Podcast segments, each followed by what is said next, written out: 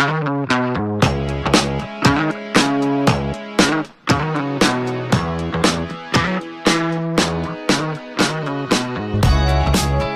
senhoras, olá, senhores. Bom dia, boa tarde, boa noite. Sou JV. Esse aqui é o primeiro Blast Indica, onde a gente vai indicar é, filmes e HQs para que vocês possam acompanhar e conhecer esses mundos fantásticos. Ao meu lado, virtualmente aqui, eu tenho a incrível. Polly, eu achei que você ia falar meu nome. Direto do. A gente não tá em Curitiba, não é Rússia brasileira, mas tá quase. Porque aqui tá muito frio. Não sei aí no Rio como está, mas aqui está congelante. E parou de chover, pelo menos.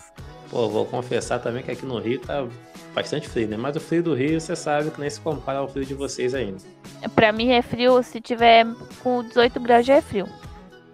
Então vamos lá. É, assim, a ideia desse programinha aqui é o quê? Cada semana a gente vai indicar, eu vou indicar uma HQ e você vai indicar um filme, correto? Correto. Correto, correto, isso aí. Então, para começar hoje, a gente vai fazer um tema livre aqui.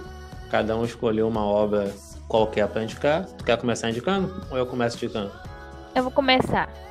Uh, bem, o filme que eu escolhi hoje é um pouco clichê, mas é um divisor de águas. É o filme Avatar de 2009 do James Cameron. É, acho que a maioria do pessoal já assistiu. É, conta a história de da Lua de Pandora. É, no, o Nós da Terra vai explorar outros mundos, né? Eles acabam é, encontrando, tem um, um, uma espécie diferente lá e há conflitos é, de, dos, dos seres humanos, né? De é que só pensam no, nos recursos do lugar e os outros é, pensam também nas pessoas que já estão lá. É um filme de aventura, fantasia. O interessante desse filme, na verdade, é, o, é como eu falei, é um divisor de águas. Como Matrix foi para os anos 2000, né? Esse de 2009, final de 2009, começo de, indo para 2010. É o primeiro filme gravado e pensado em 3D. É, em, alguma, em, em algumas entrevistas, o James Cameron ele fala que na verdade esse filme ele estava pensado desde a época do Titanic, logo quando ele terminou. Só que para ele executar o filme do jeito que ele queria, os recursos de efeitos especiais sairiam muito caros e não ficaria do jeito que ele queria. Então ficou inviabilizado ele resolveu esperar até que a tecnologia estivesse mais avançada. Por isso que, que essa produção foi um divisor de águas pelo, pela forma que ela foi gravada, pensada anos antes. E ele acabou ganhando três, três Oscars. Oscar de quê, tu lembra? Melhor fotografia, melhor direção de arte, melhores efeitos especiais. Só que ele foi indicado a melhor filme, melhor diretor, mas o que pegou foi a parte técnica visual. Então, eu confesso para você que eu não curto esse filme, sabe? Assim, eu, eu, eu, eu, entendo perfeitamente a importância dele pro cinema.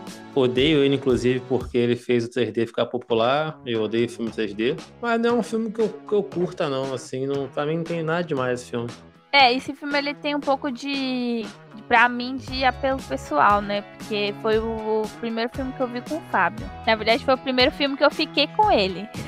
que foi no dia 26 de dezembro de 2009. E depois eu levei, eu vi ele legendado 3D, alguma coisa, não lembro o que, que era. Não tinha um negócio diferente. Aí depois eu vi no último dia do ano uma amiga minha. Aí eu vi de novo o filme. Aí tu viu o filme de verdade. Não, cinema. Ó, não, não, não deixo o Fábio nem falar comigo. Eu não gasto dinheiro de cinema pra ficar se agarrando. Eu acho um absurdo isso. Tá muito caro o cinema, essas coisas. Enfim, aí depois eu fui levar uma amiga minha, uma amiga que ela não é tão aberta pra, pra esse tipo de filme. Eu gosto muito de filme tipo B, é, que são. que é muito típico de Oscar, né? Que são filmes que é de baixo custo, atores não tão conhecidos. Ela gosta muito dessa vibe, mas ela gosta muito, assim, que ela tem até um preconceito sobre outro tipo de filme como o blockbuster. E eu levei ela, ela gostou do filme.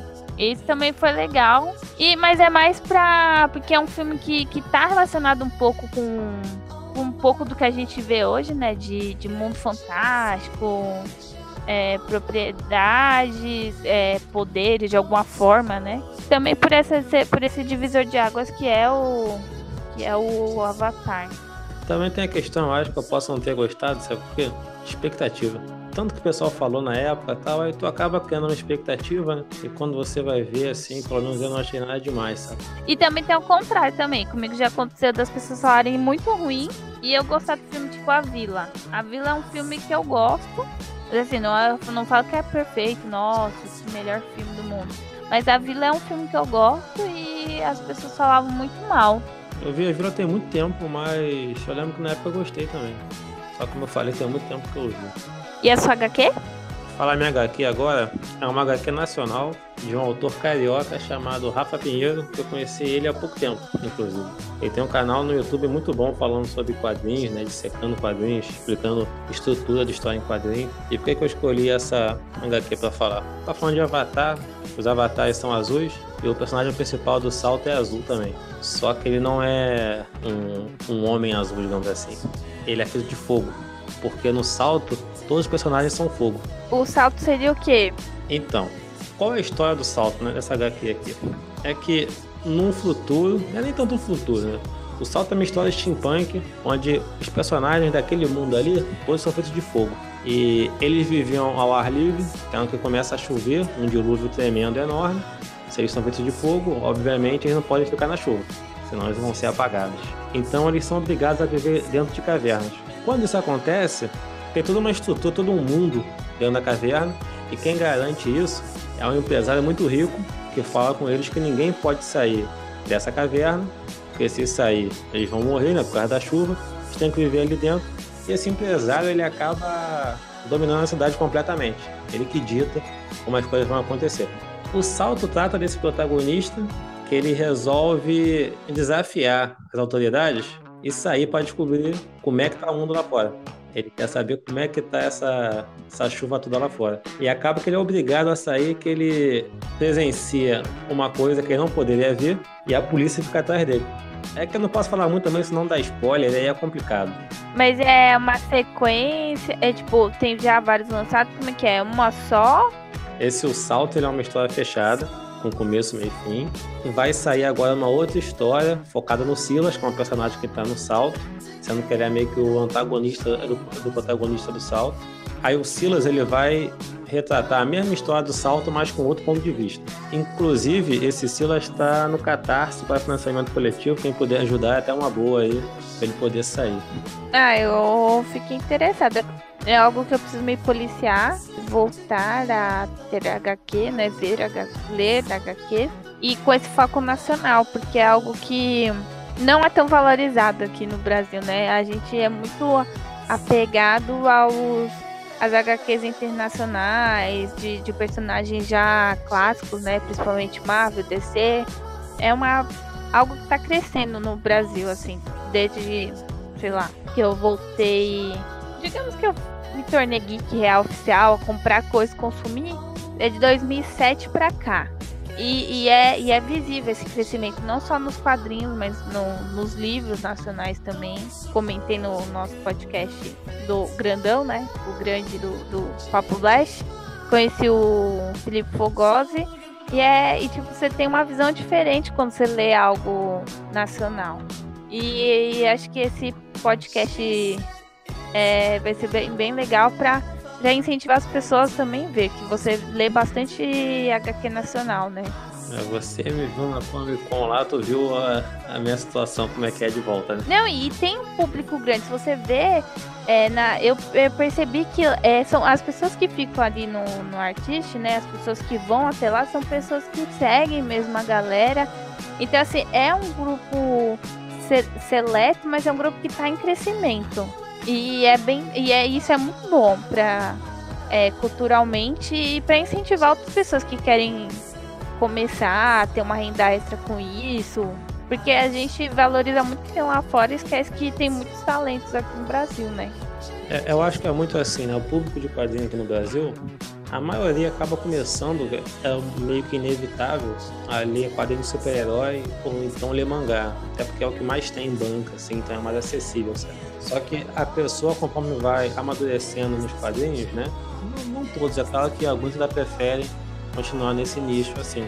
Mas conforme a gente vai aprendendo mais sobre quadrinhos, conhecendo autores e tal, sabe? A gente vai saindo um pouco desse, desse núcleo de super-herói para conhecer tanto obra nacional quanto obras mais alternativas. E, e, eu acho que é aí que tá vindo essa força, porque assim, é, tem muita gente que tem aversão, inclusive, a, a quadrinho, porque pensa que é tudo super-herói só.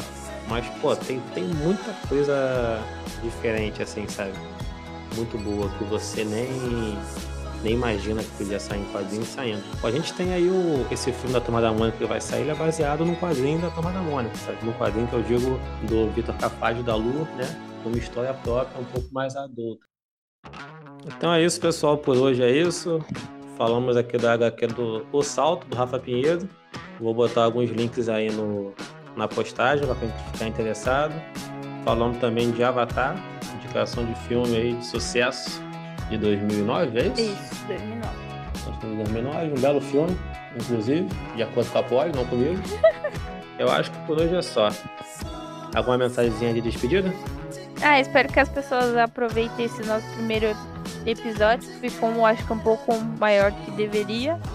Mas que elas a, é, apro, é, aproveitem as nossas dicas e valorizem o HQ Nacional. É isso aí, pessoal. Vocês têm uma semana então para ver Avatar, ler o salto, comentar nos comentários aí. Comentar nos comentários é meio redundante, né? Comentar no, no nosso espaço, nosso, sei lá. Então por hoje é só. Até semana que vem com mais um Blast Indica. Adeus.